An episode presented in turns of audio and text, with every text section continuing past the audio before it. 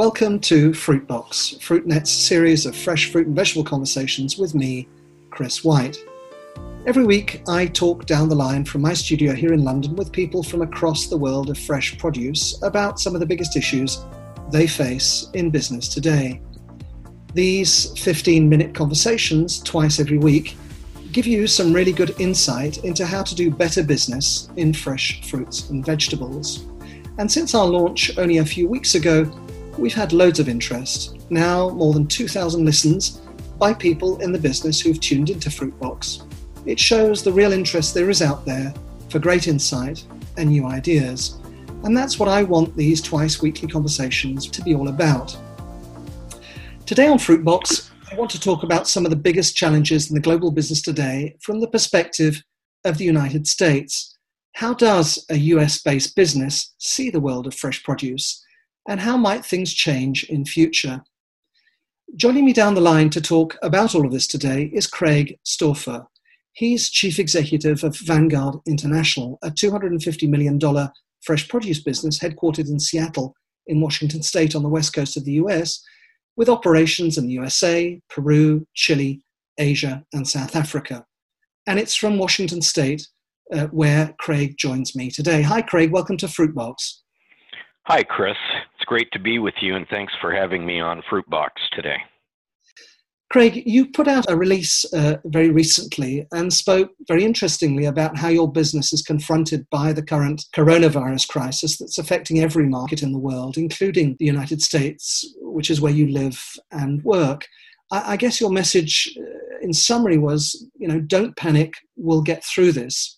Now, I know the large majority of your business at Vanguard is generated outside the U S, growing grapes on your farms in Ica, Peru, and procuring fruit for customers in Asia and Europe in particular. But I'd like you to comment on the impact of this crisis on the U S market. After all, what happens in the U S has a huge impact on the rest of the world, doesn't it? Quite right, Chris. Um, the six degrees of separation in any other context shrinks to only two when talking about the world of fresh fruits and vegetables. Uh, we're we're blessed here in the United States w- with a, a large domestic market that is, for the most part, financially stable. But that does not mean that our American producers do not rely heavily on exports to move their crops at prices that are sustainable to, to grow and, and improve their farms. So the big shifts in the U S are like what we see elsewhere, with restaurants closed for dining in business and more people working from home.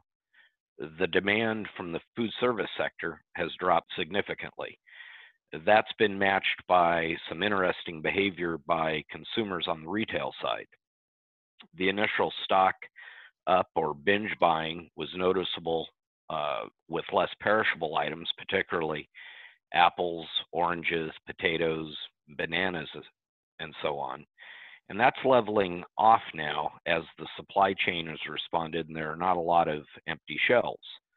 And there has been quite a revival of the home delivery segment. I know we've been using it ourselves here at my home, such as Hello Fresh, Sunbasket, and Blue Apron. And there are many, many more of them. Consumption of fresh fruits and vegetables has grown, albeit from a rather low bar, but it's a welcome and positive trend. If I had to identify the single most critical impact to U S producers, it would be on the availability of labor. Our farmers rely on the ability to bring in seasonal workers, particularly from Mexico, to plant, harvest, and, and pack their crops. Um, it was very interesting to me to read recently what has happened in New Zealand. With borders shut to their usual labor supply, this island nation appeared to be headed for a significant disaster during harvest. But local Kiwis stepped up and took on those ag jobs, with many New Zealand kiwi and apple growers delighted to say that for the first time, almost ninety percent of their workforce are currently Kiwis. Perhaps a utopian view, but wouldn't it be wonderful if some of our American folks who sadly find themselves without work and unemployed took up the challenge to work on the farm for a season as well. That's a discussion that we're having here in, in the U K. In fact, it's very timely. There was a, a news today of a charter flight of uh, pickers from Romania who've come to now harvest uh, salads in the eastern part of uh, the U K. And a lot of those uh, workers who've been made unemployed from their restaurant jobs and so on and so forth are being talked of as a, a new team of people who can come and pick locally grown uh, fruits and vegetables. And we'll have to just see whether that actually happens, because uh, the news on that isn't terribly good. But you, you talked of the changes in demand in food service and so on and so forth that are happening across the U S. Um, and as I mentioned at the top of the program, you're now a producer in Peru and also in, in Washington State, where you are today. Um, Just to look at the, as it were, the supplies from Latin America, and Latin America is is, is really the, the key supplying region to the United States, to your market. What, what impact do you think this market disruption is going to have on, on them, on the Latin Americans? And are, are you as a business looking to secure sales for more of your own fruit in other markets? In, in fact, most especially, I guess, in, in Asia? Well, our, our production in, in Ica, Peru has grown from five hundred hectares when we first purchased the original ranch in April of two thousand sixteen to over one thousand hectares now. And we have a state-of-the-art packing house situated next to our to our farms in Ica. Uh, we built uh, the packing house to give us maximum flexibility on the packing lines to be able to easily cater to a myriad of market and retail requirements. So the, the packaging requirements vary significantly from retailer to retailer, wholesale, et cetera. And uh, you've got to have the capability to be able to pack to meet those needs. We're very proud to say that we are now the largest supplier of a wide range of proprietary seedless grape varieties in Peru. And of course, the U S market will continue to be a big part of our customer portfolio going forward. However, since we purchased and have grown and replanted many of our hectares, we've been focused on also growing demand and distribution to Mexico, China, Indonesia, Hong Kong, Korea, and other Asian markets, as, as well as some markets in Europe, to name just a few. The positive responses that we've received for our brands, Vanguard Fresh, Red Tiger, Golden Horse, Jade Rabbit, Silver Ox, and Pompa Fresh, is a testament to how well our operations and market expansion activities are working. Now, you've talked about, and, and I've known you for so many years and know how your business has pivoted around the Asia market. It's been the major contributor to a boom in sales for everybody over the last decade and more. It's across a very wide range of lines. You mentioned grapes, but it's cherries, berries, apples, pears, citrus, and so on. And much of that supply has been focused on China. Um, Now, do you think this reliance on China is sustainable, or should we all be looking more closely at new opportunities elsewhere in the world and elsewhere in Asia, for that matter? Well, it's a great question, Chris. Um, at Vanguard, we've been invested in China for a long time. We opened up our office in Shanghai in two thousand two. We have had sustained growth in both our exports out of China and our imports into China.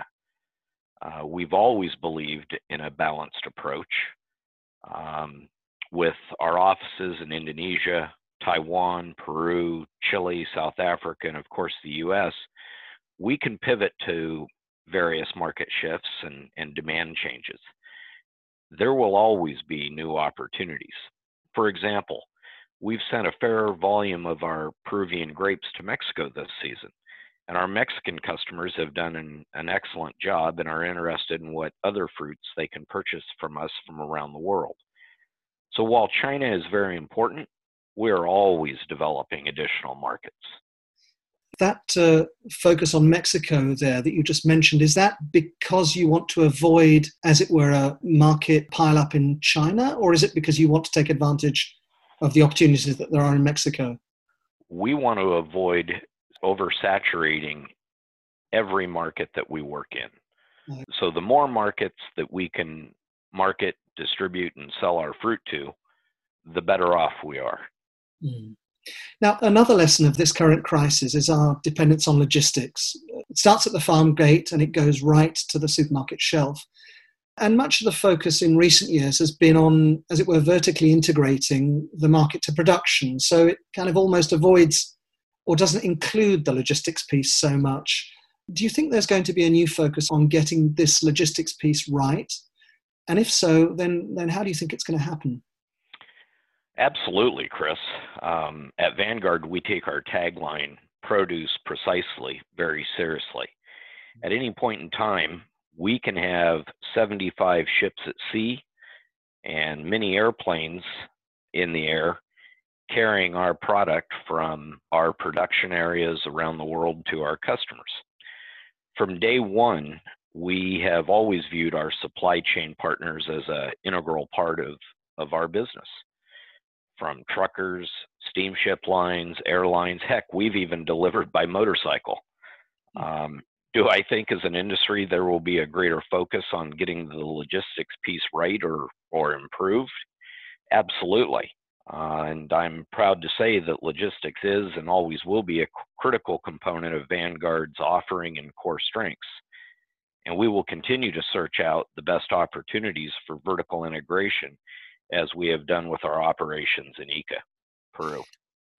There's no doubt, though, that the coronavirus crisis has in many ways shone a spotlight on some of the problems that we have in logistics. You know, too many boxes, containers in a certain part of the world, trucks that are having to go back to certain supply regions empty. It really has shown people how crucial this logistics piece is, hasn't it? Absolutely. You know, so true that uh, the only constant is change, right? There is, you know, very likely to be accelerated growth in the e-commerce platforms as a result of the virus, for example. Mm. It's all about trust. And if consumers have been pleased with the, the quality, the freshness, and the taste of what they have been purchasing online, at least some portion of that is going to, to stick and continue um, when things normalize. Yeah. The big, the big change question in, is going to be whether to package or not to package. Um, in many markets, fresh and loose bulk displays are synonymous. And now we are seeing a greater movement towards packaged goods because people feel that they're safer. As we all look to find the solution to more eco-friendly packaging, supermarkets, at least here in the United States, who once banned single-use plastic bags are now insisting that we use them. Um, home delivery went from a from a nice offering to a must-have, and retail figured it out. Yeah. So we are we are a marvelously adaptable industry, uh, and it's frankly a real pleasure to be able to participate in bringing fresh, healthy fruits and vegetables to, to the world's tables. Yeah, that's very, very true. And you mentioned there about food retail and, and the way in which things are changing. Do you think these changes are going to stick? You know, in food retail, things were changing pretty rapidly even before this coronavirus crisis hit. Do you think it's going to change even faster after the coronavirus crisis kind of leaves us? Well, I think once people catch their breaths, when the virus does leave us, if it ever does completely leave us, um, yeah, there's going to be more change. Uh, I think that uh, it's going to, you know, there's already such a focus on food safety, and that's only going to continue uh, as a result of this whole situation. Um, I also, you know, as I mentioned before, I think that you will you will see that e-commerce going forward will increase its its market share uh, because people have been forced to use it while they're stuck at home right now, and they've gotten used to it. And they kind of don't even need to go to the store anymore. Precisely. It's very interesting. It just shows you how this crisis that we're all going through everywhere in the world really has shaken things up for everybody, and it remains to be seen where, uh, as it were, the pieces will fall. Um, that's all we've got time for today on Fruitbox. I was joined down the line From Seattle in the United States by Craig Stauffer, Chief Executive of Vanguard International. Craig, really good to talk to you again. Thanks for your time. Keep well, stay safe. Well, thank you very much, Chris, and uh, all the best to you and, and everybody at Fruitbox. Please be safe and stay healthy, and uh, we'll uh, get through this crisis together as, as the global team that we are, and I wish you all the best. Thank you. Thanks, Craig. Just to remind you that uh, you can find today's conversation at Fruitbox and the many others I'll be having at our website, fruitnet dot com. Fruitbox is now on, uh, I think, every podcast platform there is out there. Just search for the word Fruitbox. As I said at the top of the show, we're getting loads of listens since we launched in March. It shows there's real interest in the conversations that we're having here. So if you want to feature in a future episode of Fruitbox, then just get in touch with me via email. My email address is chris at fruitnet dot com. And uh, don't forget to download our new mobile apps, which we're launching in April and May. They're specially designed for your mobile phone uh, and tablet by the same people behind The Economist magazine and other great titles out there. Take a look. I'm sure you'll like them. That was Fruitbox, and this is Chris White. Thank you for listening. Goodbye.